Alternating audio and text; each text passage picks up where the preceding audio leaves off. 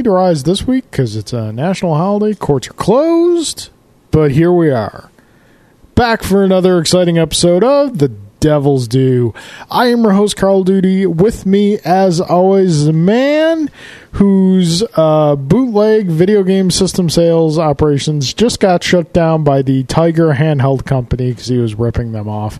Uh, Mr. Drew Celestino. there is a market for uh, knockoff Tiger Electronics handheld games. it's it's it's a, it's a it's a black market That's LC, the LCD. color on the screen. Yeah. Were, was the, were any of those ever good?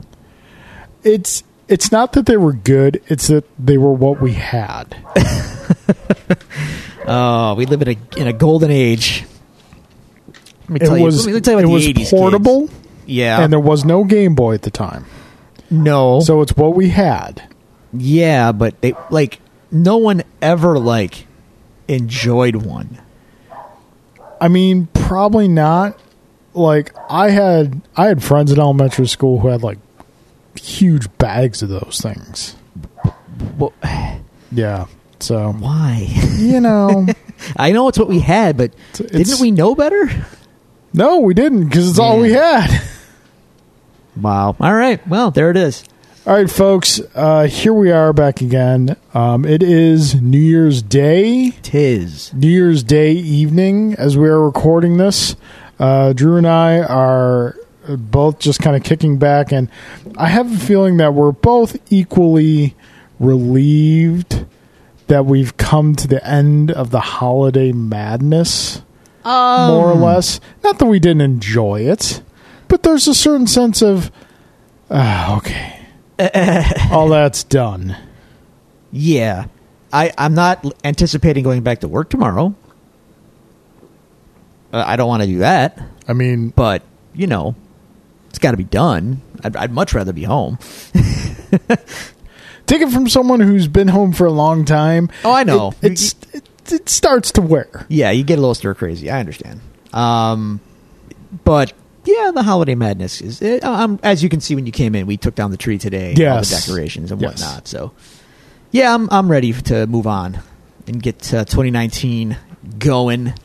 Well, that being said, um, like I said, court's not in session. It's holiday, so we're kind of just kicking back in the chambers today. Sir, how it's been two weeks. Been two weeks. Um, we didn't think the wives would too look too kindly on us if we tried to rev- uh, record on Christmas Day. no, no, no. Um, Very busy. so, sir, Day. how have your two weeks been? It's been good. Uh, obviously, we had Christmas, which was very uh, busy uh, for a variety of reasons, mostly uh, because it involves going to different families' houses and Yep. things like that.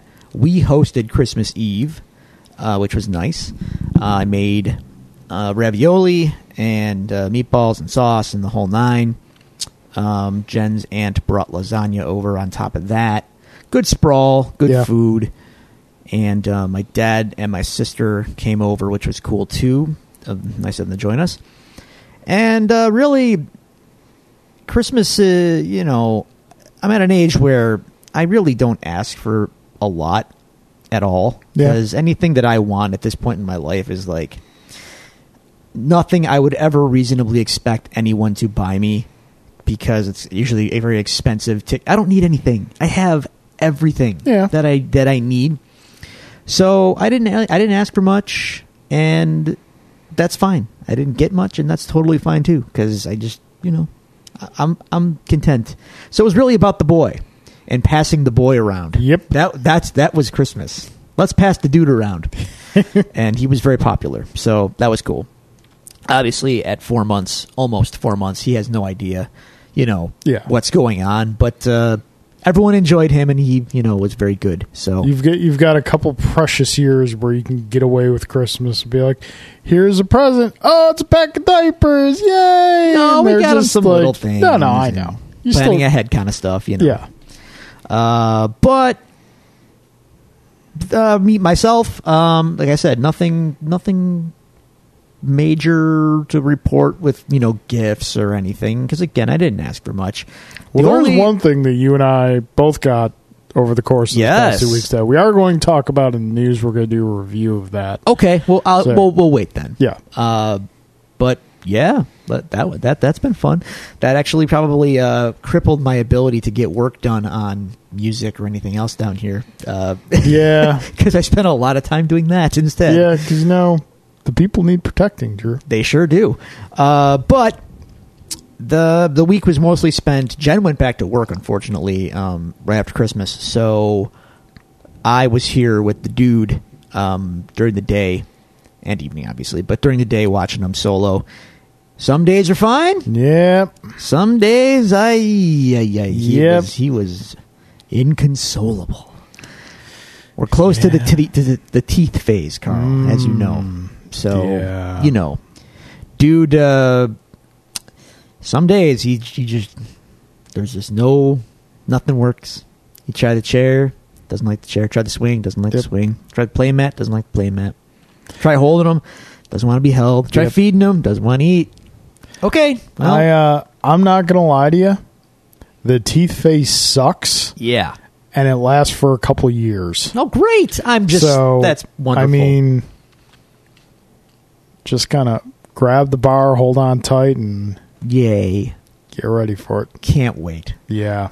Um, I have actually gotten some work done uh, on my on the new uh, Long Cold Dark record. Nothing um, groundbreaking or anything, but just fleshing out some some drum tracks and uh, upgrading a couple pieces of software to better capture sounds that I want to get down here to make the album as, as good as it can be when the time is ready to actually start putting final stuff down. So not exactly everything I wanted to do, but some stuff was done.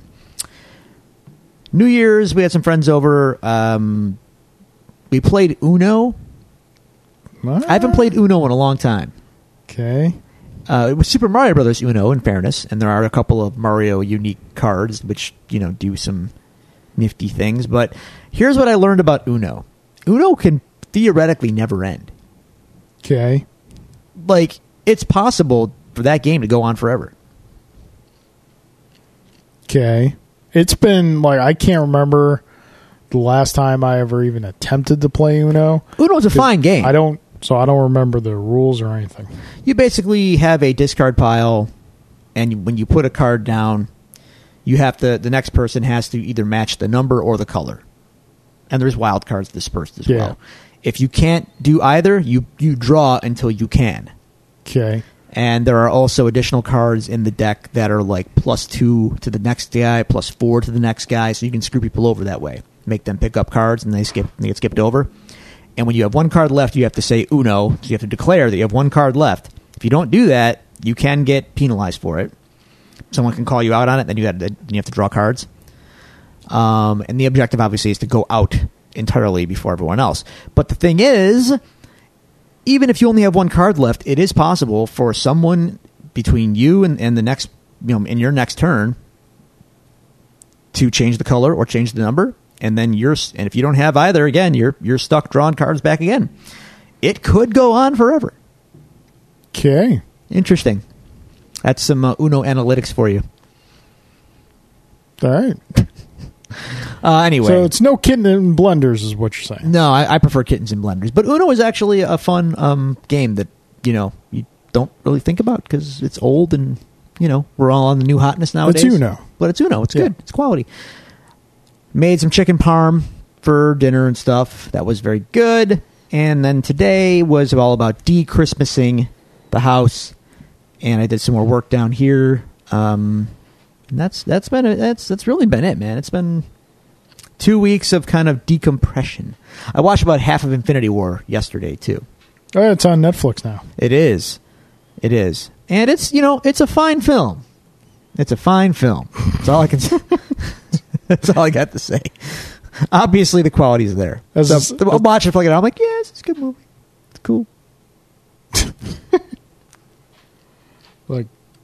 That. It almost sounds like you're saying it's a cromulent film. No, no, it's great. I just haven't seen it since the theater, and I was watching it again. Like, yeah, Marvel gets all these little character beats just right. like all these little, all these just little dialogue drop-ins that that happen here and there.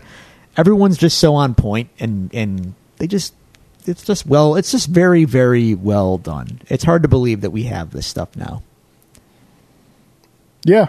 Um, see, like the Tiger Electronics comparison is like, Yeah. we liked certain movies in the '80s. It's what we had. We didn't know. We, you know what? I'll just I'll slash something from the news section, bring it here. That now that you mention it, we live in a world, Drew, where an Aquaman movie is going to make a billion dollars. Yeah, and uh, yeah, yeah, and it's not even that good.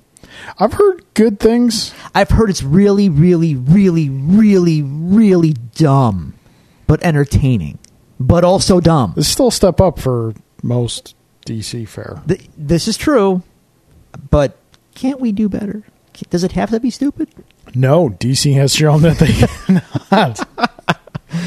If you liked Aquaman, dear listener, hey man, knock yourself out. I'm just, I don't care at all about it. I do want to see it at some point. If it's on and I have two and a half hours, why is it two and a half hours long?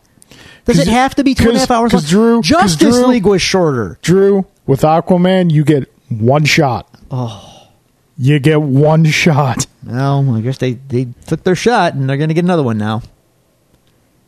Let's be honest. That movie sold because chicks like Jason Momoa. Yeah, I mean, that's going to account for a lot of the box office. Yeah. How was your weeks? Let's not talk about Aquaman. I don't care. Um, So my week's uh, Christmas in my world exists in three chapters. Uh, chapter one is Christmas Eve at Julie's parents' house, and that was great. We had a nice taco dinner. Uh, her brother and sister were over with their significant others and offsprings. My nieces and nephews uh, were there, and it's nice now because uh pre like they're they're older now they're either all in like freshman year of college or Oh, wow. senior year of high school so they're older they're more you know they're not as hyperactive amped up on sugar as they were when we started dating Yeah. and so christmas eve is not the uh, organized chaos that it used to be so you don't leave you don't leave the house going man i need to take a nap. Just from being around other people. Uh, so it was nice. Um, you know presents were exchanged whatnot. Uh, julie's parents got me uh, gift cards to iron buffalo and gift cards to uh, premier gourmet. Well, we know those will get used. Yes, yes, they will. Um, and then Christmas morning uh, was just Julie and me, and you know, just kind of uh, well, and and well, well, William. yeah. So you know, he had some some stuff to open, and oh, Drew, man, I'm learning new new parent gripes, new discovering new frustrations and aggravations. is this the you buying the toys, but he wants to play with the box debate? It's toy related, but Okay. not no. He's he's not a box player yet. Okay. So William loves cars, so he got a lot of car like the Disney Pixar film cars. So he got a lot of car stuff for Christmas.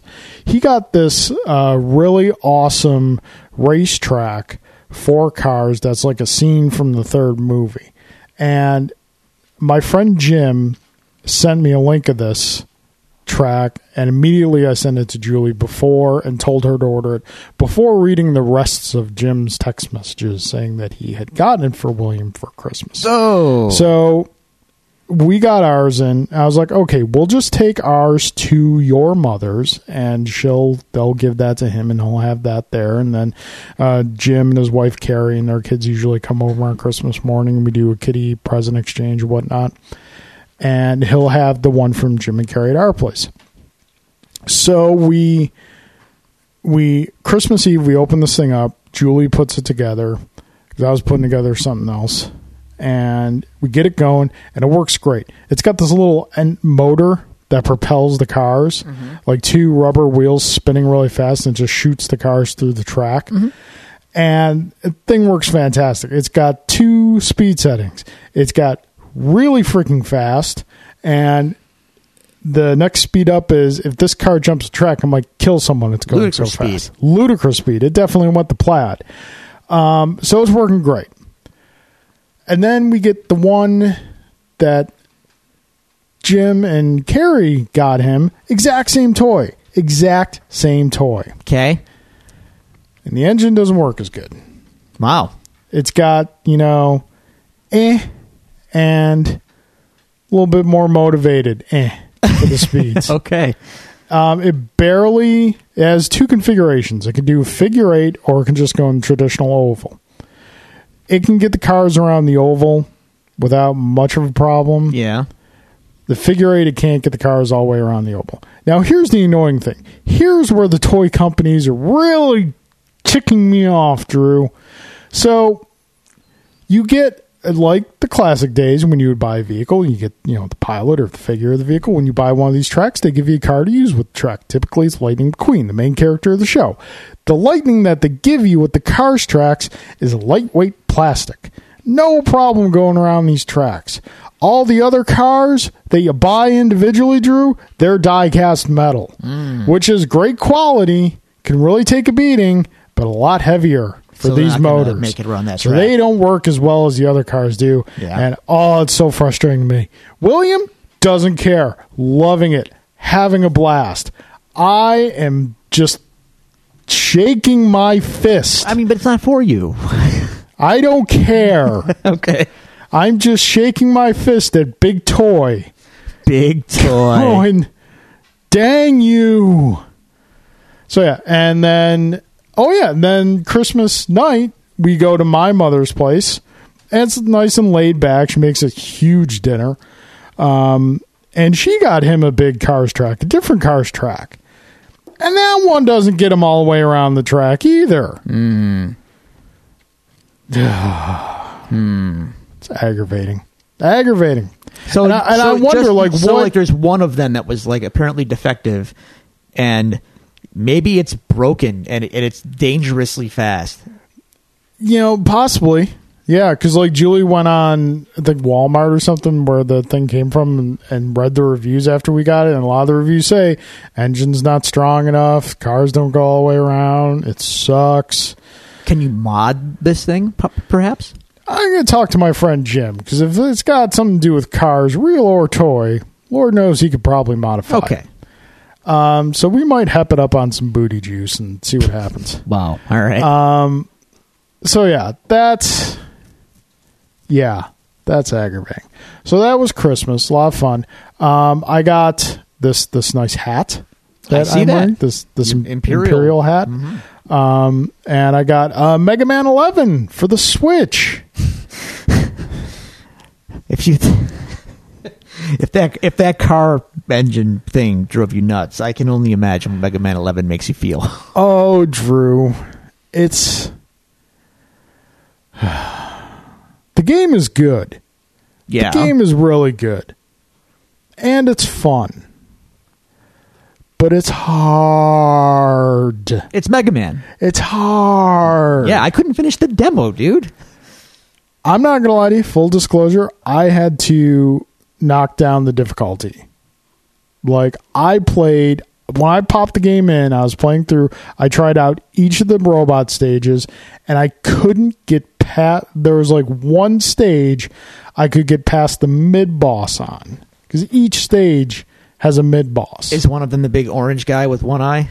No, apparently he's in Dr. Wily's cast. Okay, well that's I guess that's where he that's where he belongs. Yeah. So, okay. Um. So after a while, I'm like, you know what? This game is good, but it's really making me frustrated. I'm not having fun, and I'm just kind of to the point where I'm just gonna knock it down so I can start to enjoy the game again.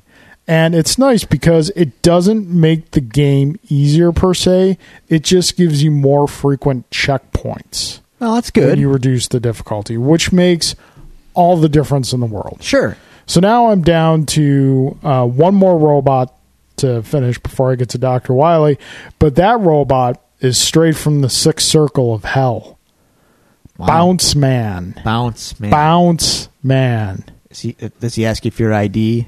No, on the list? no. All his stage is like is made out of stuff that you have to bounce off of. Oh, And Drew, That you never really notice how much of an input lag there is when you're playing the the Switch in wireless mode. Yeah. till you have to precisely jump multiple times in a row. Yeah, fun, no, fun. yeah. So yeah. All right. So that was Christmas.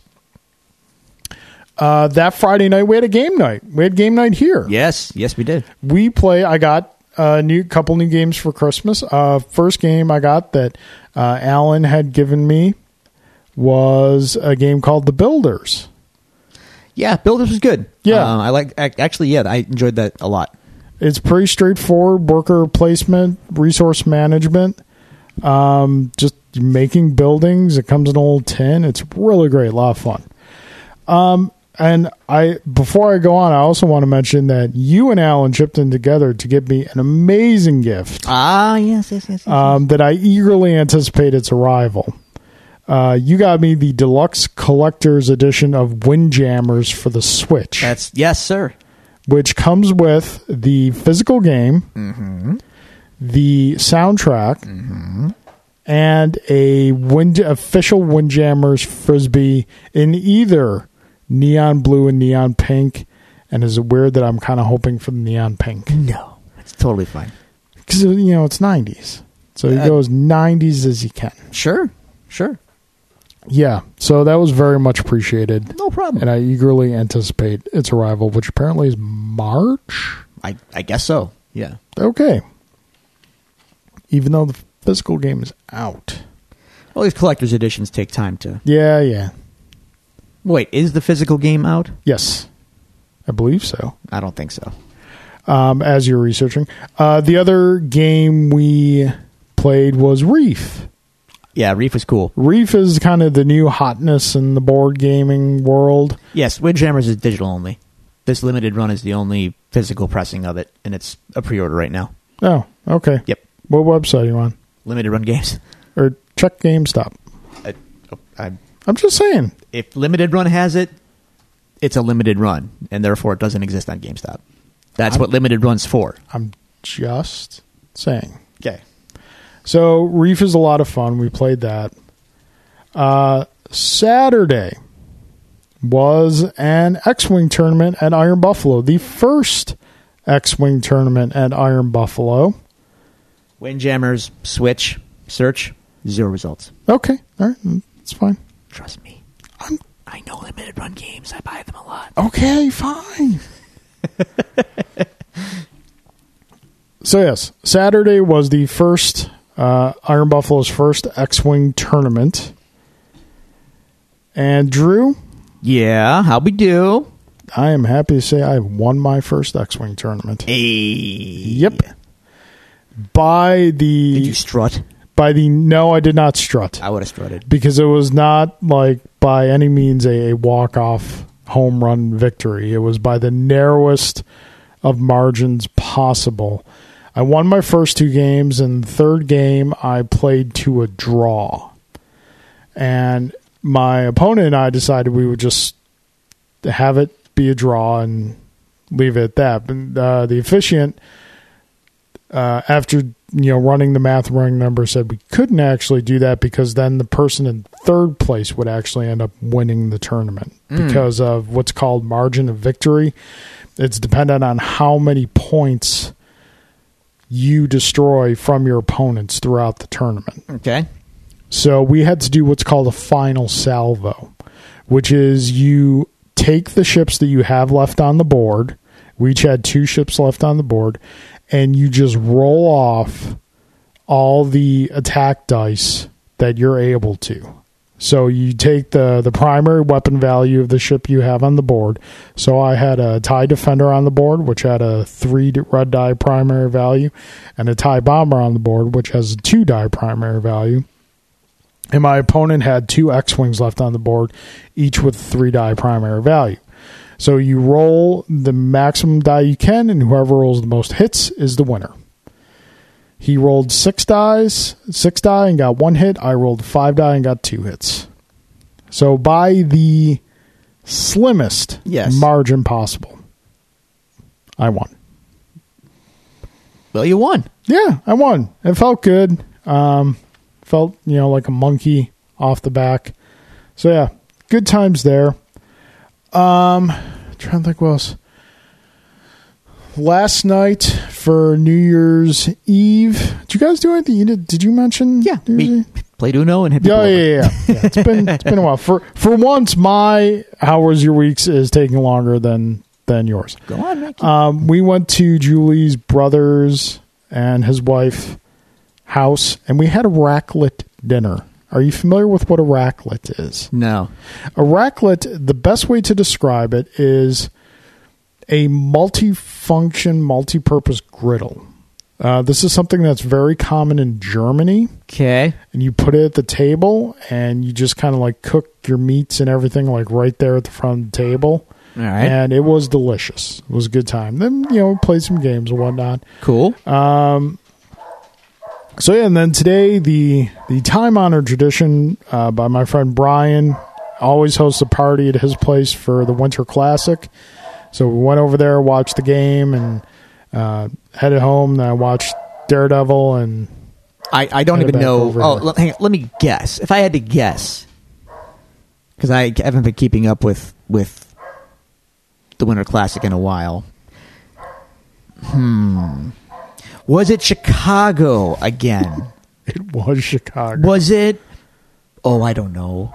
Boston again. It was Boston. Do they have any other teams they can put in these things? Like, oh, I don't know, Buffalo. Buffalo's been in two. Oh boy, two. Chicago's been in 17 and the thing's only been around for 11 years. Don't ask me to check that math. It checks out. Chicago is a much more storied franchise than Buffalo is. Um, they actually they announced in one of the intermissions that next year's uh, Dallas will host. Jerry World or whatever. No, um, oh. Where the hell are they going to do it? Cotton Bowl Stadium. Oh, Well, it's an outdoor game, so you can't do it in the Cowboy Stadium. that's true. Yeah. Uh, oh, okay.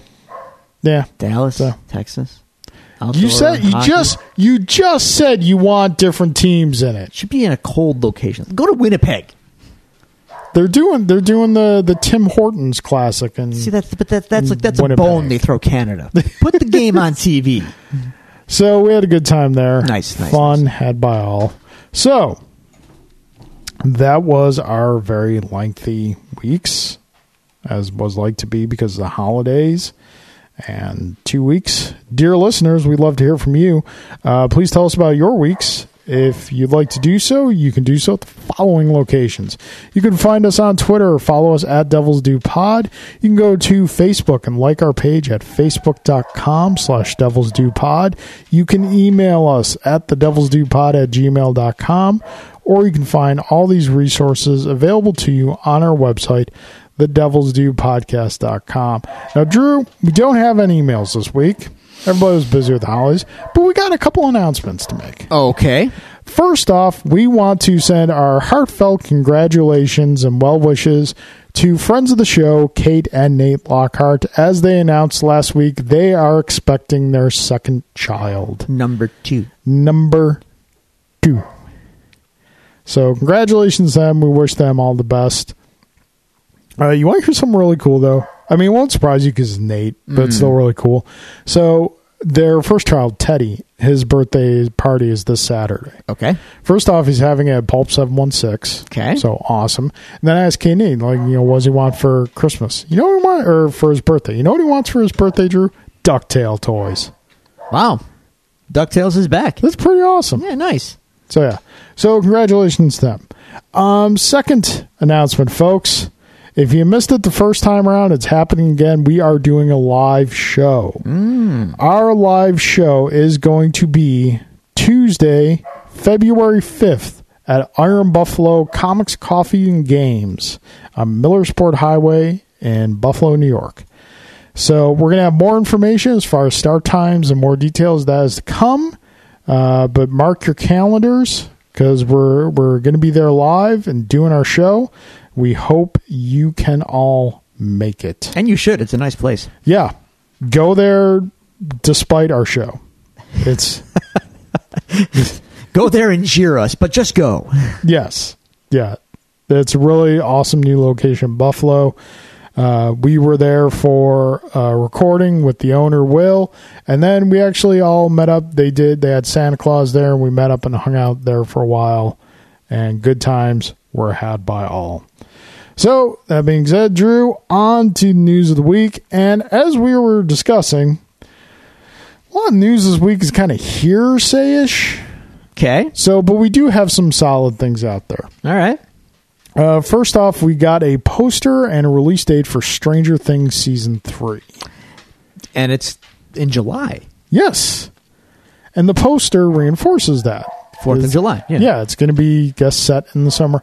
Poster is very interesting Okay. because the poster gives you some some interesting visual hints as to what might be going on. You know, I didn't really investigate it too much. I, I, I like to be kind of, I don't know, with with with Stranger Things, I like to know as little as possible. So I didn't look at it too deeply. But go on, tell me. well, tell you know how kind of like you you got people dissecting the whole Abbey Road album cover, Sure. for the whole John Lennon or Paul McCartney was dead thing. Yeah, yeah, yeah. in this one, in this poster, everybody is watching the fireworks that are going on in the background, with the exception of 11 Mm-hmm. and John. Was John the name of the kid that was in the Upside Down in the first season? It's Will. Will. Yeah. Those 11 and Will are looking at you in the poster. Okay. So yeah, I just I found that interesting. I'm sure it will obviously mean something. Okay. Uh, Drew, we are in January. We are.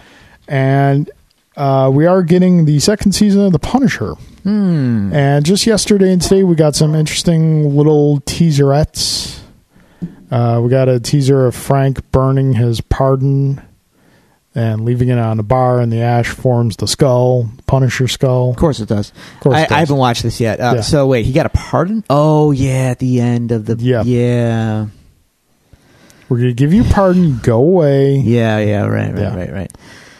Does- Yeah. Okay. That way. No, no, it does not work that way. Yeah. Okay, well, I mean, Um, get get back to the punishing, Frank. And then we have a rumored, not Netflix confirmed release date of January 18th, I believe. Is it a Friday? I think so. That is a Friday. That makes sense. Yeah. Okay. So January 18th Well- is the rumored release day, which is less than three weeks away. Well, there's So, content. clearly, oh, well, yeah, we're, folks, spoilers, we're probably not going to review the next season of The Punisher. no. Okay. Uh, well, at least not in our traditional format. Fair probably enough. as a whole. Yeah, that's a bigger discussion to Yeah. be had. But okay. Um. So yeah, not not a real big push from Netflix on this show, and I'm sure that's not to not surprising considering it'll as soon as it comes out, it'll probably get the axe It's like afterwards. on Friday it premieres on Saturday. Like, eh, it's gone. yeah, which is weird because like you know. Everybody knows you're canceling the show, Netflix. Yeah. Holding off the announcement in the hopes that people will go and watch so that they can find out what happens next.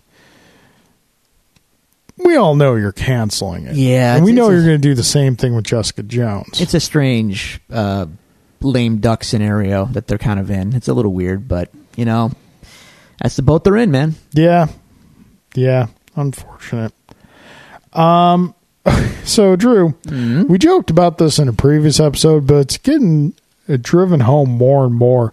Uh, the PlayStation Classic Ah, has been a monumental bomb. LOL.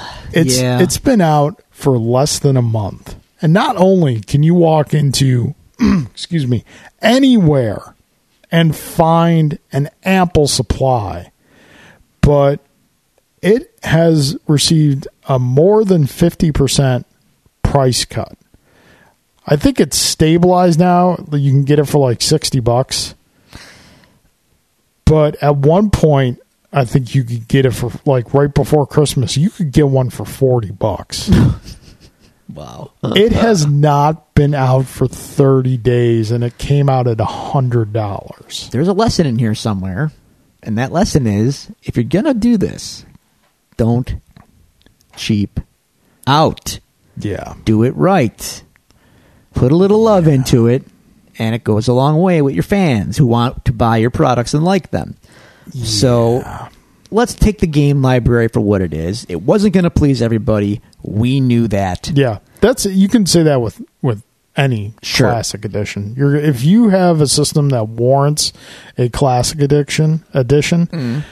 games are going to get left out that people are going to want in there. Yeah. Now, I will say they could have tried a little harder to get some heavy hitters on there. Yes, yes, Um, but the other big issue, you cannot. There is no excuse for a first party product to have poor emulation and to run PAL versions of games in NTSC regions that play 10 to 13 percent slower than they're supposed to because you put the wrong version on on the, the system. Now, for everybody who isn't Nate who's listening to this, PAL is please Europe. explain what you just said. okay, in Europe, their TVs refresh basically the speed of their television set, how it how it projects imagery Yes. is slower. It it's it runs at 50 hertz, whereas in Japan and North America, um, and most of the world, our TVs run at 60 hertz. Now, what that means in Europe was when they made games back in the day, they made versions that were beast. I mean, they they were slower so that they could refresh properly and run properly on the PAL televisions. It's a very strange thing. I don't think it's the case anymore. I think everyone kind of got to a standard. But Yeah. back in the day, this was an issue. And they put those slower versions onto the global co- classic console. So that means if I'm playing a fighting game, like, I don't know, Tekken Tag Tournament, which is on, or Tekken 3, whichever one is on the mm-hmm. classic, I'm playing it 13% slower than it's supposed to play. Yeah, which That, is and, and like nine or ten of the games are, the, are that's the case for. especially. Yeah, that's lame. That's just la- Yeah. and that's lazy. It is. It really is. Like as soon as I saw the price tag for this thing, I was like, mm, "You guys are going to screw this up." like, would this be as big a deal? Granted, it's bad, Mm. but would this be as big a deal if it came out at like fifty dollar price tag? As uh, yeah, I think it would be actually because Okay. because the bar N- Nintendo set a bar ultimately. They put out the the classic brand. that They they kind of Yeah. came up with, the, with that term classic Yeah, for branding purposes and these kind of things. The little mini console, the you know the the the arcade in a box approach, and they hit it out of the park both times. The games were all you know again library. You're, you're going to have games that you missed Yeah. and whatnot, but the libraries were very very good. They didn't mm-hmm. they didn't give you stinkers. They gave you good libraries. Yep. and the emulation was was basically flawless. So and they and they put a little TLC on top with a little you know quirky entrance or quirky menu music and things like Yep. that. Little you know little Nintendo flourishes that they're very good at doing. Nintendo is is very good at that. Sony, to their credit, did a cool menu that looks very much inspired by the PS1's memory card screen, and that's fine. That's that's nice. No music, and again, poor emulation. Your market that wants this thing, gamers, you- you're not. You're. I'm telling you right now, you can't pull one over on on video Yeah. gamers, man. If if there's any kinks in the armor, they will find them and they will believe me, cry about them incessant, Oh, yeah. incessantly. have you met the internet? I mean, we're going to talk about it in a minute, so I shouldn't. Uh, a fan base whined and cried their way into getting a costume into a game that we're going to talk about, and the developer caved. Poor form. Don't give these people what they want. Actually, in this case, do. If you're Sony, do give them what they yeah, want. I mean, but anyway, there, there's an argument to be made of giving your customers what they want. Absolutely. No, Yeah. no. If you're going to again, we know we know the bar that needed to be met to for this thing to be worth the $100 that they wanted for it and they they they failed. They I'm telling you right now, Yeah. they outright they failed. So, hey, you want to go get a PlayStation Classic? No, I'll- I'll- no, I I'll- don't. don't even want to go halvesies with you. Oh, I mean, there's a, there's definitely a price point that it, it could hit where I'd be like, all right, I'll buy one just to, just to have it. There's, a, you know what? The collector in me can't help it. looking back, there's one game that I would have gotten it for, and I already have that game on my PS3. That was Destruction Derby, just because that game was awesome. Um, but yeah, like there's there's no game on it that I couldn't get from someplace else in a better version. So yeah, Yeah, I mean, it's like why? like th- try to count on on you know try to limit yourself to both hands how many different versions of Final Fantasy VII you can get it for any number of different Oh, sure, sure, sure. it's just weird. Like, were they afraid of like compete with their own product. I like, don't know. Like, I think I said when they announced it, we were talking about the game lineup. Like, I knew, or I had a strong feeling, Castlevania Symphony of the Night was not going to be on it because they just put out that collection Yeah. for PlayStation Four. That's a lame reason, though, in my opinion, to not include it on the classic. Yeah. like. I don't know. That's that's, that's No, like Nintendo has a million ways to give you Mario, but they give you Mario. yeah, You know what I mean? yeah. No, I agree with you. So if I want Castlevania, give it to me. Give me all the Castlevania, So anyway, well, all the c'est la vie. Castlevania, none of the basement. So I guess, uh, well, this N64 classic is, uh, you know, a, a big question mark right now, and you know Reggie kind of put the the kibosh on it for the time being. Yeah. But I said it before, and apparently now it's going to be an absolute fact. The PlayStation One outsold the N64 handily back in the '90s. Oh yeah, The classic will be the exact opposite. yeah. what a world! What a time to be alive. So, not all the news pertaining to video games has been bad this week.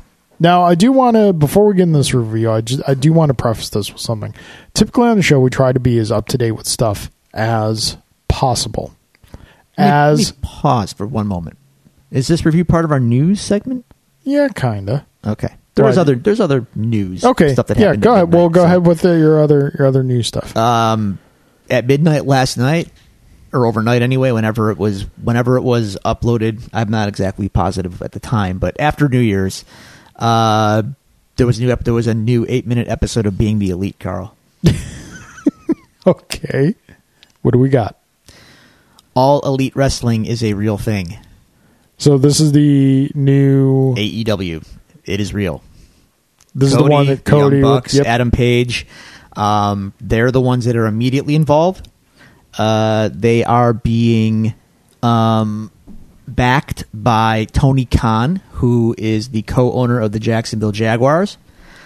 Um, all into Double or Nothing is happening. They haven't said where yet or a date, but Okay. that's the name of it. It is Double or Nothing, and apparently they are working to sign talent and they have uh, multiple TV deals in front of them, and there will be an announcement very soon regarding what exactly, how exactly this is all going to work out. This is very awesome news. This is like getting an uh, Interesting. a new issue number one of a comic before it was a weekly thing, There, it, this introduces a lot of question marks, though. such as Well, okay, what's the relationship going to be like with other companies? Um, will they have talent sharing? Where does New Japan fit in? For example, well, put it this way everyone in All Elite very much wants to continue to work with New Japan Pro Wrestling. okay, New Japan Pro Wrestling may not want to work with them because Yeah. New Japan Pro Wrestling has partnerships with Ring of Honor that go back a long time. So we don't know how that's going to all shake out. And that's a little dicey. And Yeah. and you know, talent was already kind of uh well, I don't want to say talent's in demand. That's a good thing. It's a good thing for talent because pay, Yes. pay pay scale is about to go up. But if guys aren't willing to share talent, then you know everyone everyone's going to kind of be in their little walled gardens, and that you know is kind of a kind of a bummer. yeah, Um, but it but we don't know. We don't know how it's all going to land just yet. But this is this is a real thing and it is happening. So we expect to know more soon. have they given a prospective launch date? No, not yet. Just the first thing they had to do was make it official that it is real. Nice. There were, you know, trademarks leaked about it a few weeks ago, Yeah. and like they played joked about it on being the elite. Um, but now they made the actual official announcement That's that awesome. AEW is happening. So Wrestle Kingdom, New Japan Pro Wrestling is Friday. Uh, it's Yeah, gonna. so excited. I'm I'm very excited, but um, we'll we'll know more about certain people for sure after not necessarily after Wrestle Kingdom Friday, but after New Year's Dash the following day on Saturday. That's the show after where they do all- they they launch all their new angles on that show. Yeah. So we'll we'll have a good idea if they're going to stick with Kenny Omega or not, if he's sticking around Japan or not after the weekend. Alrighty. So we'll see. I don't know if Kenny is going to go. He's in the elite, Yeah. but he might not sign to All Elite Wrestling. Or if he does, he's going to be a special attraction only, and that's going to probably be a talent sharing agreement with New Japan because he is, as of right now, he is still the IWGP Heavyweight Champion. So he is in New Japan, but his contract ends at the end of January, and whether or not he stays there or leaves is up in the air. He's a Japanese citizen. Uh, you know, he he's one of their big. He's Does he one have of he's dual citizenship. He's Canadian and uh, Japanese. Yeah. Um, it's it's it's tricky. It's it's it's very interesting. Kenny draws. Well, obviously. So the thing is, if you put him on TV every week, would he draw? You know what I mean? Yeah. This is the case for anybody. Overexposure will kill you. Yeah. So if he stays in NJPW and continues to be, you know, a stud there, and AEW gets him for big events or whatever, or to shoot angles, and he could be a big mover for them for shows. When they put him on a show, and they you're going to get tickets out of it. Yeah. So I don't know. We'll see. But it is exciting. It's very exciting. Uh, it's been building for a long time. I'm a fan of the elite guys. I'm a fan of Kenny Omega, Cody, the Bucks, and anything that challenges uh, WWE's dominance of the industry. So I hope this works out for all parties involved. So we'll see. Alrighty. This actually reminds me of another news story that I forgot to jot down that I wanted to talk about. So it's it's been coming out lately. Now, obviously, I'm not as involved with the fighting game community as I used to be. Mm-hmm. But I still like keep up with websites and things, you know, news and whatnot.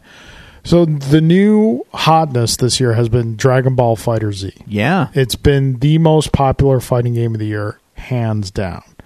Um, it draws big viewership numbers on and big entry registrants in tournaments. Until recently, What happened? big tournaments are running into a problem with being able to have Dragon Ball Z fighters at their tournament. Why? The reason being is like so like if a local grassroots tournament wants to have they just got like local sponsorship or whatnot wants to have Dragon Ball FighterZ, that's usually not a problem. With these big tournaments, tournaments like uh DreamHack, Evo, um, you know, really big that have national sponsorship and get huge viewer numbers. Uh, they have been forced to cancel Dragon Ball from their tournament because of viewership rights of the source material. What? Yeah. And apparently this is something that kind of happened with uh, Marvel vs. Capcom Infinite, other than the game being terrible, is that the companies that, like, with the companies that get the rights to, and we've talked about stuff like this with the difference between, like, television rights and movie rights and things like that. The companies that get the rights to the source material, in this case, Dragon Ball Z, Um, they get a window of time that they're able to develop, promote, release, and profit off the game. Okay. And then once that window of time is closed, they need to obviously renegotiate or something like that. But rights, certain rights are enclosed in that deal and doesn't include other rights. Because sponsorship for esports as a whole and fighting game tournaments has exploded, now the owners of some of these IPs are looking at this saying, "Hey, no, we need to you need to throw some cheddar for this or else we're not going to let you broadcast this." Mm. So, fighting game tournaments, which there's like esports and then there's the fighting game community, and esports is getting right now is getting much bigger Mm-hmm. than fighting game community viewership, even though they're both exploding in popularity. So, the owners of Dragon, the owners of these particular rights of Dragon Ball, apparently are having a problem with these big tournaments having Dragon Ball at their tournament and broadcasting it. And apparently, like Disney had some problems with the way Marvel was being presented because it's like an independent body prom- promoting your product. You have no control over how they, what they say about it, what they do about it. So I mean, the, it's a game. It's, the on, it's long on the and market. short. Yeah, I know. It. Listen, you're making sense to me.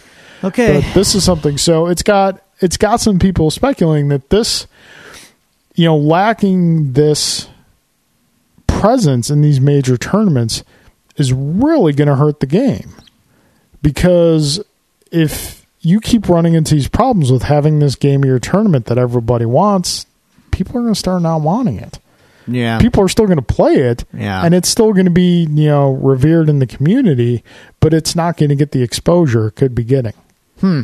so there's that that's going to be interesting to see how it folds out in the next couple of months because there's talk that it may not be at evo this year and for the game that had the biggest entrance participant draw for evo last year to not be an evo this year would be huge I mean, there is also the argument you could say that like everyone that bought it already bought it. Like everyone that was Yeah. gonna buy it already bought it. So there's no more money to be made from the game sales, really. So I mean, I guess I get it from that perspective. I don't know. Well, you've It's got out like, there though. Like let people play it and enjoy it. I- Like dude, I totally 100% agree with you. Um, but now that you got things like downloadable content, new characters that you can bring into it, and these big tournaments are showcases for a lot of these characters. hmm.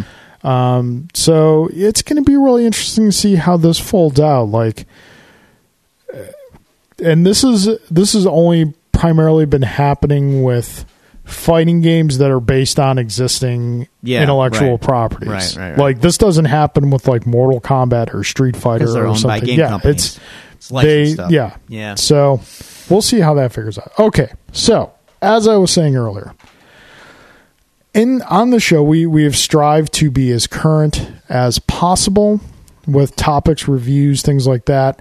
Um, we when we originally started the show, we were recording on Friday nights, and then we just kind of found that a lot of stuff was happening between Friday and Tuesday that you know was kind of not stale. The next opportunity we would have to record, but would not be as, for lack of a better term, fresh.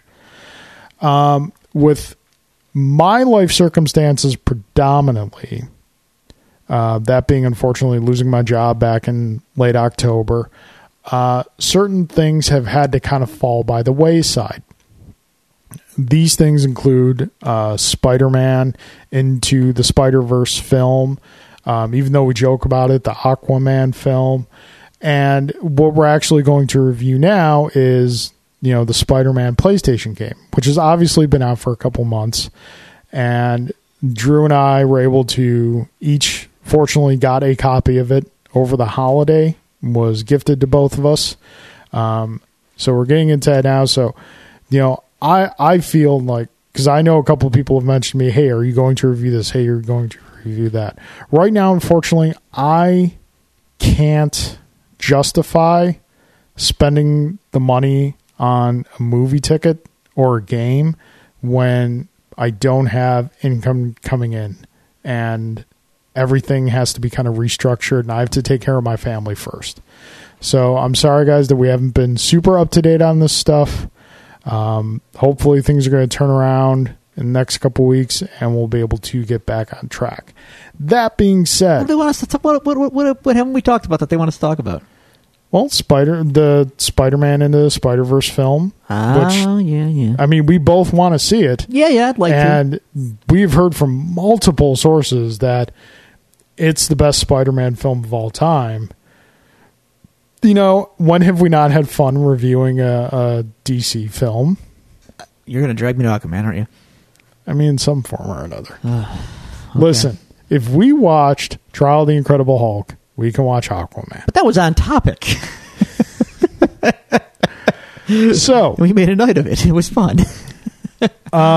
so I can't remember. What, this came out a few months ago. a few months ago, and as soon as it hit, it was all the rage. Yeah.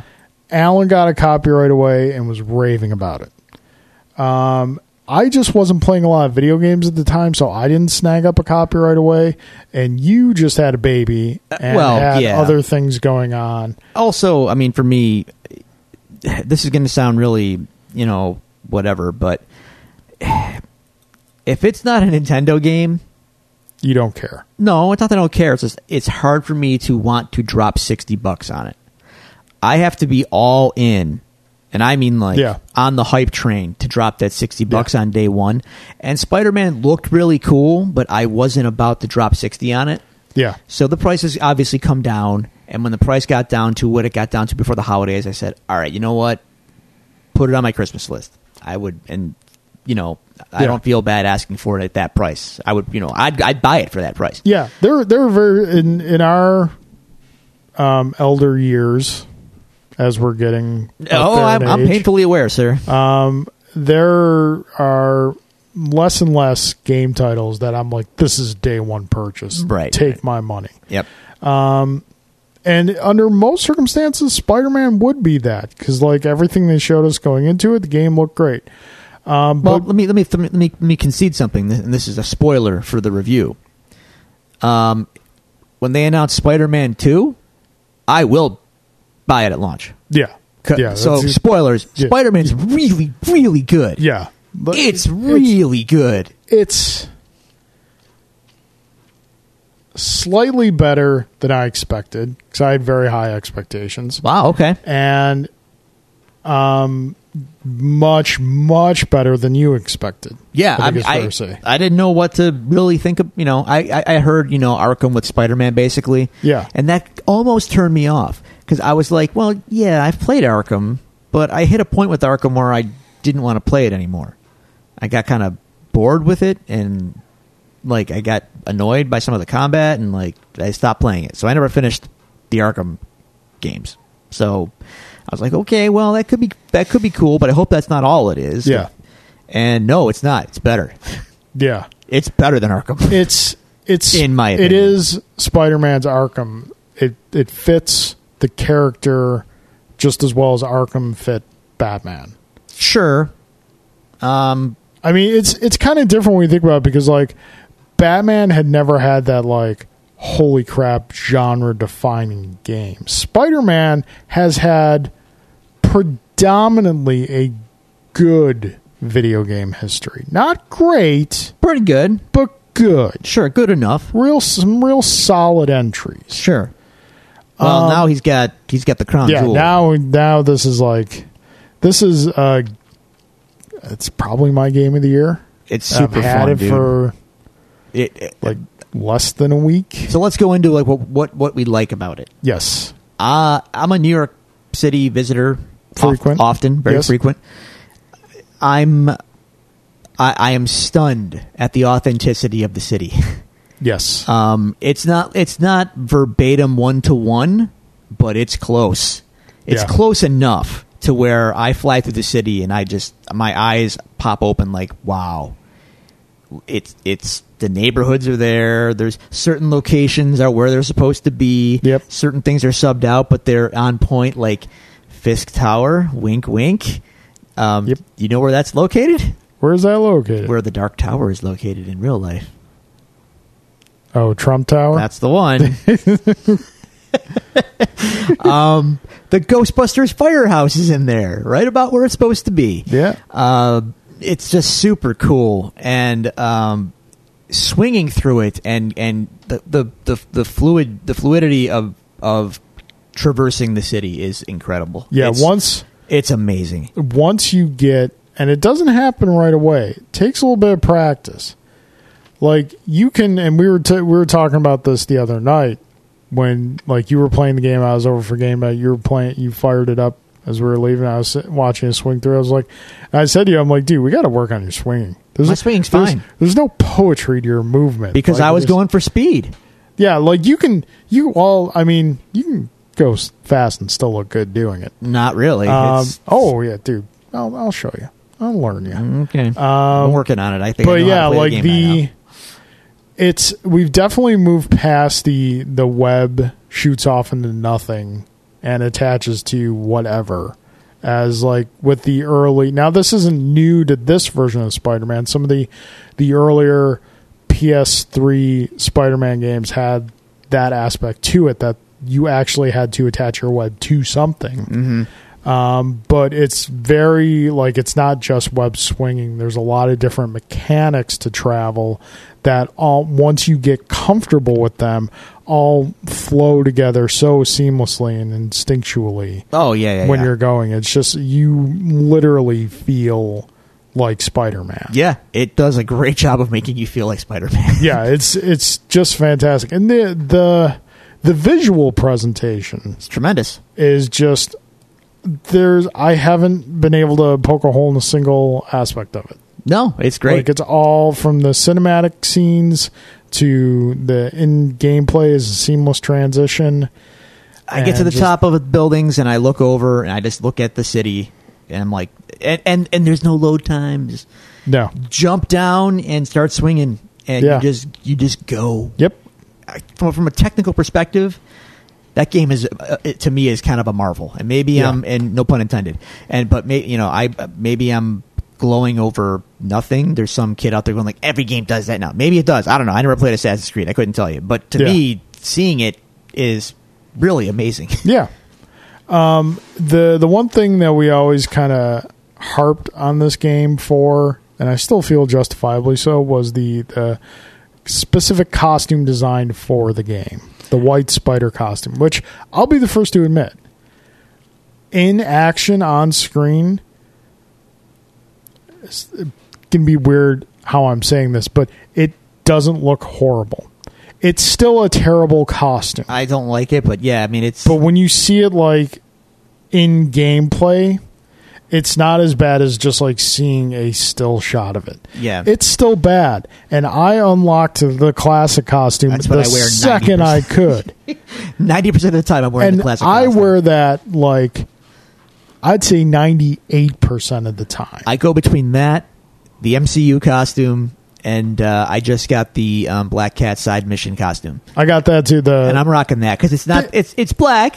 it's it's, not still black and white, it's still it's cool design. It is, it yeah. is. I just unlocked the uh, wrestling costume. Yes, that's kind of cool. Which is which is very cool design. I want to unlock the black and green one that just popped up in my uh, inventory. okay. Um, I think it's called the uh, uh, Big Time yeah. suit. Mhm. I like the look of that. It looks really cool. Um, but I like the abilities that you get for all these. Yes. Some are more useful than others. And I like the once you unlock the ability, the ability is it on- not locked to the specific suit. Right. You can put any ability Yeah. in any suit. That's So far, awesome. I've been rocking the Spider Bro. I tried Spider Bro. It's I just love. um, you said it before, and I think you're right. The the the the 360 the the, the ability with the classic costume. Yeah, the Web Blossom. Y- yes, dude, that's all you need.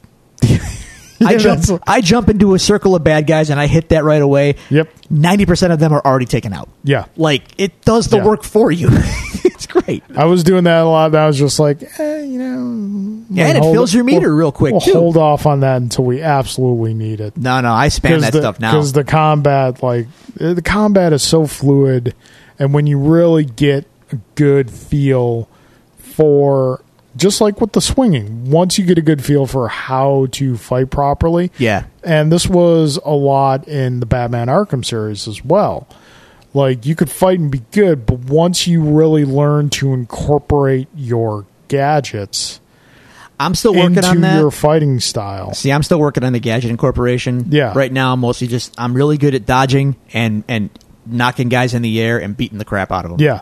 Now with my with the skills as you level up, you unlock upgrades to your skills. Yeah. I'm unlocking and upgrading majority like combat stuff I've, I'm I'm kind of spread out, but combat stuff I've unlocked has really helped Because- uh, knocking guys up and being able to web them in the air and throw them around. Yeah. That's all super helpful. because as far as the main story game, I'm not very far into it. I don't feel like I am, but my progress is like 45%. Yeah, I'm so like, am I. Really already? Because I'm doing like typically on a game like this, I will plow through the main story and then do all the side stuff. I'm doing all the side stuff Uh, first. yeah, that's why I'm doing this one. Like, I did all the the Fisk uh, construction sites. Yep. I banged those out right away.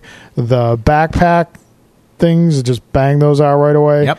Now I'm doing these stupid research ones. The research are- towers. They're kind of tedious and not as much fun. The Black Cat missions were kind of fun Yeah. Um, but yeah, it's all just it's all fantastic, and the it's it's truly the the Marvel world that you're existing in because you can go and find, you know, Avengers Tower is there, the Yeah. Sanctum Sanctorum is there. Yeah. you can find Alias Investigations. You can find the law offices of Nelson and Murdock. Mm-hmm. Um, it's really all there. It's not perfect though. No, I do no, I have- wouldn't say that. I do have some very, very minor gripes with the game. Okay. There, there are two that come to mind. One of them is story wise. One of them is gameplay wise. all right. Story wise, I don't like what they've done with MJ, and we talked about We this did. earlier. It's it seems to be like the go-to move. If there's a, a female uh, protagonist in a Marvel property, they just make her a reporter. They Yeah. did they did it with Karen and Daredevil in the show, and now they're doing it with Yeah. with, with Mary Jane. And you know what? It kind of it worked with Karen. It did. I mean, it was it was a like it's a stretch. it's a bit of a stretch, but it was still logical progression based on the story they were telling for Karen. In this, it just starts up and Mary Jane is a reporter for the Daily Bugle. Yeah. And I'm just like, N- no, She's an actress. No. She's an actress and a model. yeah, Like that's. Why, did they want to get away from that or something? I don't know. maybe I don't know. Maybe they needed a reason to get her into the story. Maybe. Yeah, I could see that. because like you know everything else they're doing is from the comics uh more that's what i love about it is it's more recent story arcs that they're the demons and mr negative and all that stuff he hasn't shown up yet in my story but Same. he i know he's coming um that's all from recent comic history Well, the way the game, when the game takes place, Spider-Man has been active for about yeah eight years. yeah this you- is not high school Right. spider-man right. So you get all Um, this kind of history. It, you're you're in the his, like Spider-Man has been around. Yeah. he, he has experience with all these guys, these villains. So it's cool. Like you're you're dropped into the action, Yeah. so to speak. Mhm. Uh, the the gameplay thing I, I'm kind of wonky on is the wall crawling. For as for as fluid and instinctive the web slinging is, I find the wall crawling a lot of times to be the exact opposite. It's a little clunky. It seems that the only effective way to wall crawl is to run, and whereas you know get to where you need to go quickly, great, doesn't look right. Well, the, only thing I don't like about the wall crawling is you can't just do it easily. Yeah. you kind of have to run then stop running to cling to the wall. Yeah, I, I feel like I want to walk up to a wall and either just push a button or automatically the game just knows climb the wall, yeah.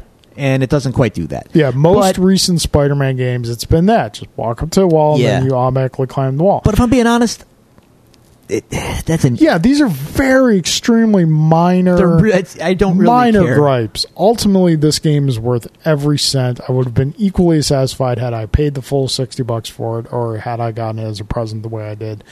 Um, the The experience is, as far as a superhero gaming goes, has been the best experience I had since the uh, original Arkham Asylum. Um, I, I, like I said, I kind of gave up on that game, and um, I enjoy this more. I'm having more fun with this than I did with Arkham. Well, you're you're also more into the character than I mean, I, to be honest with you, I, I would probably tell you that I know more about Batman and kind of, I don't want to say care more, but I, I'm more well versed in Batman than I am in Spider Man. Like, I enjoy Spider Man, but I've never been like a monthly Spider Man reader. And like all the, you're, you're way more into it than I am, which was another reason why I wasn't day one purchase the game because I was like, you know, I don't love Spider Man enough to justify that yeah. But now that I have it, it like it's it's great. Yeah, and it's I enjoy it more than Arkham. I think it's it's so much fun. It's fluid. Uh, it just feels good to play Yeah. and it's amazing. Like it, it's funny. We talked, we joked about it, and they joked about it in Homecoming. Uh, it's amazing what a perfect character Spider-Man is for New York City. And Yep. you take him out of his element, and suddenly he's completely ineffective. but in his element, like he's he it rules. He could only exist in a city like that and the fact Yeah. that he's so intertwined with it is awesome. Like he Yeah. runs through the streets and people know him, and they, you know, oh, Spider Man, hey, funny. cool. But at the same time, it, it carries over that classic Spider-Man theme of, yeah, a lot of people are like, "Hey, Spidey, good to see you." What up? A lot of people are also like throwing the hatred at Spidey. Uh, Some, And then we got you know not quite J.K. Simmons yeah, I as know. J. Jonah Jameson. It's great. Don't get me It- wrong, oh yeah, it's fantastic. but I wish it were J.K. Simmons. Yeah. for reals. yeah, the Stan Lee cameo was nice too. Early on, Yeah, yeah, yeah. I hope he's, I hope there's another one, but it was nice to see him just that one. yeah. time. Uh, yeah, the J.K. Simmons thing. uh, why couldn't they get J.K. Simmons? That's a lot of money for. It's a lot of content. I Hey, know. Hey, Valve ponied up and put J.K. Simmons in a game. Sony can do it too. Come on, Yeah, I know. Cave Johnson for life, son. At, and sometimes it's it's not going to be. At one point, we're going to have to accept the fact that it's not going to be J.K. Simmons anymore. I know. Danny McBride. That's all. I saying. do like that idea a lot. I really hope Kevin Feige heard that on our show and said, "Yeah, it's a good idea." Danny McBride is J. Jonah Jameson. so yeah, kids, Spider Man's great for PlayStation. I recommend Yeah. it highly. I'm trying to think if there's anything else about it because it's just so much stuff. It's one. It's weird. Like I've been bouncing back and forth between that and Mega Man 11, and like it's it's it's a great in that sandbox in that there's you, you can just plug into it and go around and do some side stuff and have an as equally fulfilling game experience as if you were playing the main story mode. So, Yeah. yeah, fun times. All right. That being said, that being done, as we're sitting here in the chambers, it is time to rustle the papers. Well done. I don't want to offend you by, by rustling something that's not actually. I've given up on you. So, uh, as we're getting back into the world of Daredevil, Yes. uh, I feel it uh, apropos to tell you I caught up on a lot of comics over my break as well. Yes. Uh, please remind me before I leave to borrow those comics from you. Okay, uh, they're not bagged and boarded, so please be careful. I'm out of No, bags and boards. Um, yeah. D- did you finish Daredevil? No. I the last issue of Daredevil I got before the unfortunateness was the first part of the death of Daredevil. First okay. issue. Well, I can't spoil it for you, but Well, I'll borrow yours, take it home, read it, and we can discuss next week. All right. All right. Have you been reading Marvel Knights? Uh, I have them. I have not read them yet. They're Okay. they're in the pile. All right. Um, so I will get into that. But uh, this Has the sec- has the next issue of the Grant Morrison Green Lantern come out yet? yes, issue two is out. How is it? Cool. All right. Gonna, It's- borrow, gonna borrow those from you too. It's very cup. It's very. Grant Morrison was was very serious when he said it's going to be a cop procedural with Green Lantern. Yeah. There's good cop, bad cop portions. For these, there's interrogations. There's it, it's it's it's pretty it's pretty nutty. Please tell me the Squirrel Green Lantern is the bad cop. Um, one of the bird Green Lanterns is Tomar-Re. not Tomar-Re, but another one. Oh no, Tomar-Re is dead. So it'd be So it'll be someone else. Tomar-Re is dead. Tomar-Tu is a villain. Uh, okay. It's it's one it's one of them. There's a Green Lantern with a volcano for a head. Mhm. Oh, okay, I didn't Yeah. know that, and I was One thing It's weird. I've been I've been reading Green Lantern pretty consistently for like the past 10 years. One thing that the book has always been good on doing has been showing Green Lanterns that are not the stereotypical humanoid form. Yeah, yep. alien. That that that's consistent. like in this you will too. see like a glob Mhm. just kind of blown with a Green Lantern symbol on it. Yeah, So, I mean, for crying out loud, they've got a planet yeah. as a Green Lantern. So it's neat. Yeah, I'll uh, yeah, you can borrow those. cool, awesome. All right, Daredevil season three, episode seven, Aftermath. Really good episode. It was. Um, so, Fisk, as we know, clearly all is not as we assumed it was. Yes, And uh, he's incarcerated, or he's on house arrest, but um, Yeah. spoilers. Yeah. He, he- he- he's right where he wants to be. this episode fully illustrates the power that Fisk wields. Right. makes it completely clear that nobody has the upper hand on Fisk at any given point. No. And if anything happens to him, it's because he allows it to happen. Mm-hmm. He becomes, in this episode, truly threatening for this season. Obviously, he's been threatening before, but this episode in this season really shows how threatening he is because, as you were alluding to, yes, he is technically under house arrest, as I'm air finger quoting. Mm-hmm. Um, but he goes into his Hanna Barbera cartoon character wardrobe. Um, I want a closet full of all the same to be honest, I do, I do as well. I Um, theoretically could do it. Just black t-shirts Yeah, for miles yep. and black jeans for miles. But he, we get kind of like classic villain callback here. He's got a secret door, He's got a secret door and a secret staircase and a layer. Layer. He's got a layer with lackeys in the layer. Yes, He's, he's got he's got tech people. Yeah. Walls of screens. he's got his own oracle. Yeah, kind of. Um, This and- one can walk though. Yeah. Oh, So can Barbara though. She got better. yeah. It's okay. It's stupid, but she got better. I know. um, so yeah, he's. I, I wrote specifically in my note who watches the Watchmen.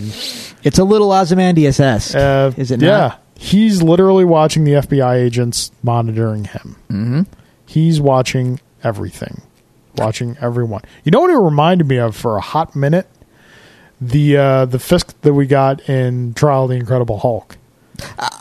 I didn't all- make that connection until you just said it. From the back, I was like, "Oh, they're wow, They're doing it. calling back to old John Rhys Davies. You're gonna put sunglasses on inside. sunglasses and a beard, and just You know, is it weird? Is it weird that we're kind of living in like a kingpin renaissance right now? no. D'Onofrio and then the I kingpin. feel- Spider-Man on PS4 opens with the kingpin. Which I that you know that was another thing. I it, after we've had D'Onofrio, I watched that Kingpin. I was just like, eh. It was fine. They weren't going to get D'Onofrio for the I game. I know, but it's all in how you sculpt the character. Sure.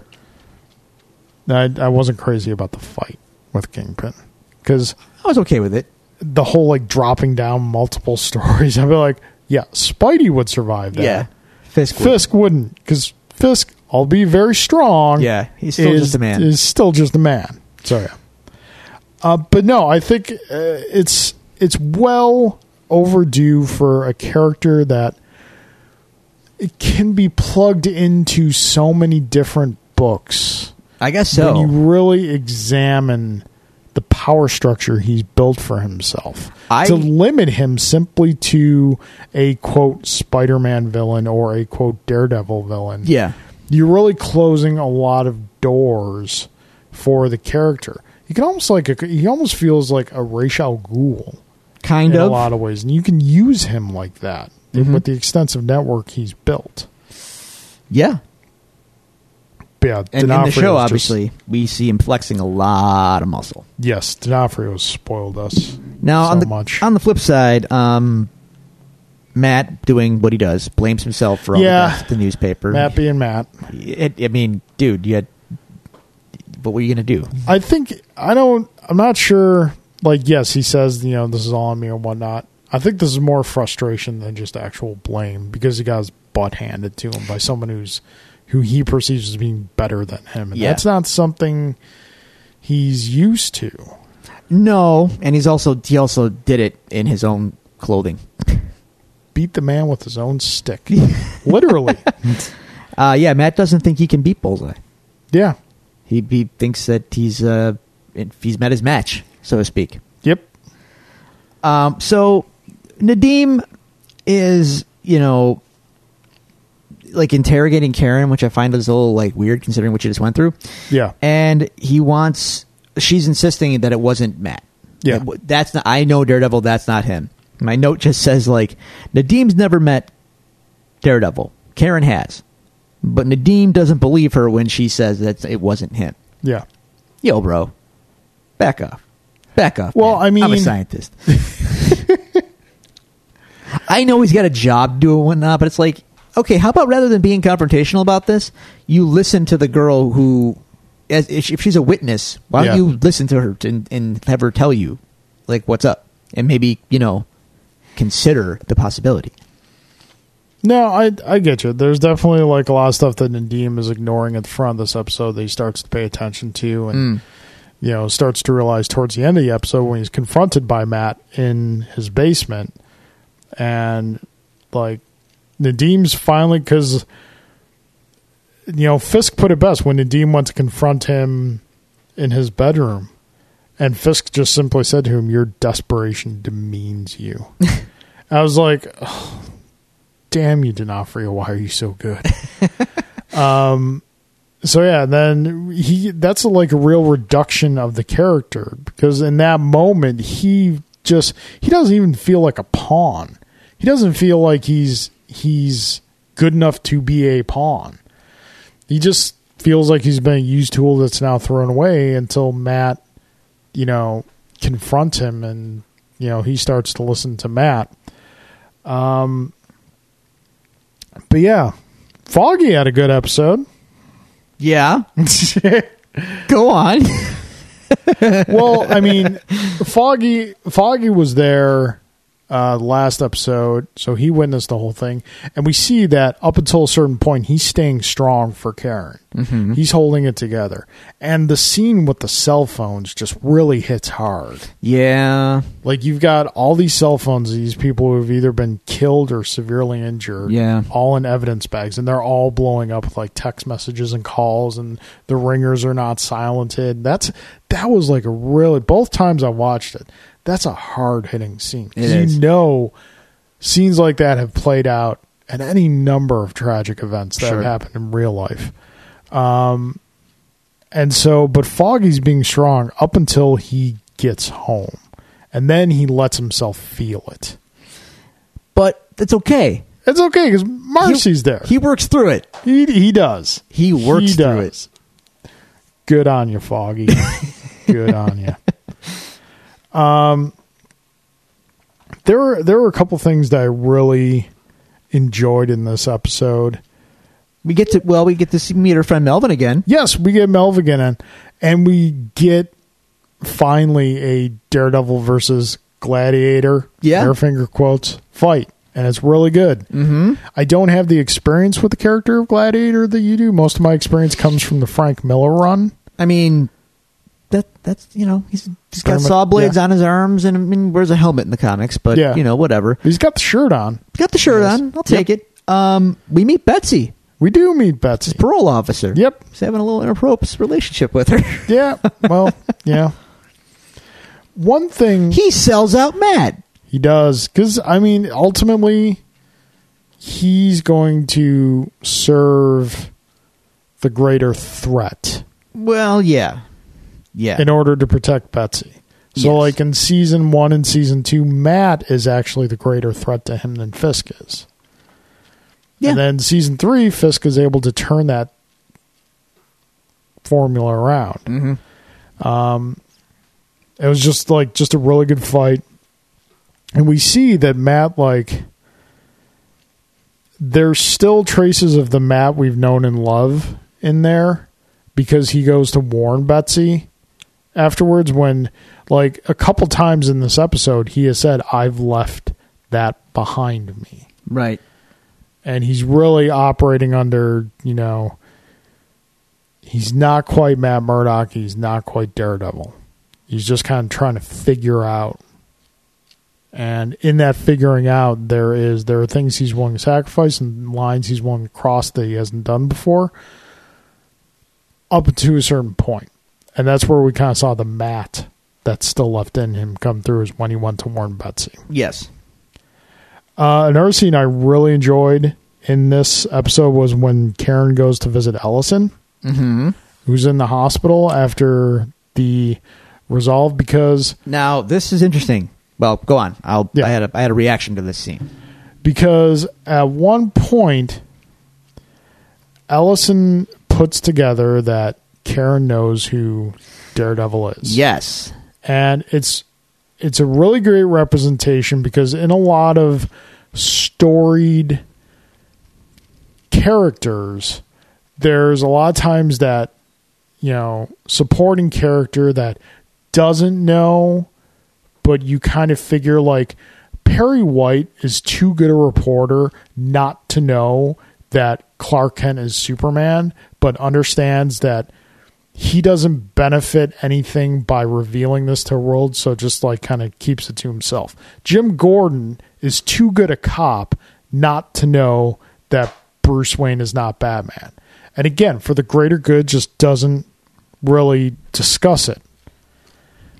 And we have that kind of shown here in Ellison where he, you know, gets to a point, but he is willing to say like, if you know he's he's a diehard newsman. Mm-hmm. because he's willing to say like if you know who this is now granted this is probably shrouded with the what just happened and what he's perceiving to have happened who he's perceiving daredevil to be. Um, so he wants to know up front. And when karen doesn't say anything he gives her the ultimatum. Either you come forward with the truth or you clean out your desk. Now, Daredevil's identity is one of those comic things that uh, it's just it's part of his it's part of Daredevil. yeah He gets outed a lot. It's happened several times. Yeah. and it magically goes away here and there uh, through, through various means and deceptions and magics at, at certain points. So, um, I really thought in this moment that okay, because in uh, let me back up. In the comics, Matt's identity gets outed to the Kingpin by Karen Page. yeah It's a it's a low point for the character, and maybe the less said about it, the better. Go read Born Again if you need a, a refresher. Um, and I thought, okay, well, they're not going to do that with Karen in this show because her character has come too far to be kind of treated that way. So, how, if they were going to do that, how would they do it? So, when he lays the ultimatum on her, I thought, oh, they're going to do it. yeah She's going to sell Matt out to save her job and to pursue the kingpin her way, and Matt's identity is going to be public. I thought that was going to happen. did you want it to happen From a story perspective, almost. yeah Just because, because again, I'm a fan, and I know that story. Like it's been Yeah. told in the comics so many times. Mhm. Like that's a major. It's it's part of it's part of the character. Like especially in the Bendis run. yeah once his once his identity gets outed in the Bendis run, it's just it's just an open thing that he's Daredevil. He doesn't and it, he doesn't care. He just doesn't care anymore, yeah and it's awesome. uh, Matt's like unhinged, not unhinged, but unchecked, and he's just like, you know what, I am Daredevil, and you deal with it. Um, so I thought they were going to go there. They were going to give up the ghost and and forget the secret identity. I am. This is who I am. But we find out that that's not what happens. and hindsight being what it is and knowing now what the show's fate ultimately is probably best that they didn't. Yeah. i don't think you could satisfyingly resolve that no. by the end of the season No, that's a season long. That's, number one, it's a game changer. Number two, if you're gonna do that arc, you need time to tell that story. So, anyway, so we get uh some more insight into Karen's background. Because at one point after this meeting with Ellison, she calls home. She calls home to her father. yeah, her parents kind of jerks. Well, yeah, her father who answered the phone. Yeah, Yeah. So is it Not- the not a lot of next concern. The- episode? I think so. Uh, Is it the Karen episode? Let me see. Let me check my notes, my digital notes. Uh, no, no, it's not. Okay. No, it's not. But it's coming. yeah. In fact, we don't we don't get the Karen episode for a few, It's like episode 10. 10 or 11, yeah. Yeah. So there you go. So, yeah. Um, anything else you have on this episode? No, no, that's about it. All right. I like that Matt puts a little forceful sense into Nadeem. Yeah. He, yeah. he needs it. yeah. Goes old Batmat, if you will. Matt, Matt. All right. All right, folks. Uh, I think that's just about going to do it for us here. We appreciate you sticking around with us again. Uh, by all means, mark it on your calendar. February 5th, the first Tuesday in February, we will be live at Iron Buffalo Comics Coffee and Games. Uh, we'll have more information on that as uh, as it develops. In the meantime, if you'd like to send any emails or questions to the show, comments to be read on the show, uh, you can do so at the following locations. You can go to Twitter and follow us at Devils Due Pod. You can go to Facebook at facebook.com slash Devils Due Pod and like our page. You can email us at the Devils Due Pod at gmail.com, or you can find all these resources available to you on our website, the Devils Due Podcast.com. That being said, Drew, any closing thoughts? Friday. Friday. Friday. Wrestle Kingdom. Wrestle Kingdom 13. I will be here. Yes, you will. And uh, kids, watch out on the internet. Spoilers will be abounding because the show takes place in Japan, which is 13 hours ahead of us here. So I will be. Uh, strange I know. thing. I will be dodging the internet.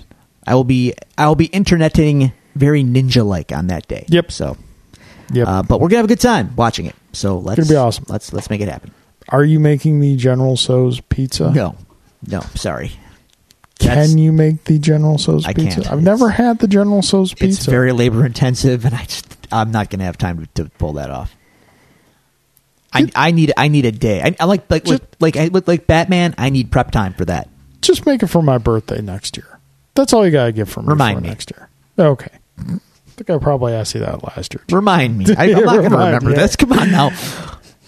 All right, folks. Uh, we appreciate you stopping by. We sincerely hope you all had a wonderful holiday season. Uh, very Merry Christmas and a Happy New Year's. And we wish you all the best in 2018.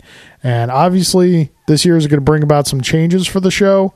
And we're excited about those. And we can't wait to, uh, to let you guys in on what those are going to be moving forward. Uh, until then, we will see you next week. Once again, uh, it's a holiday, so we're kind of in chambers this week. So, folks, have a good rest of the week. We'll see you next week.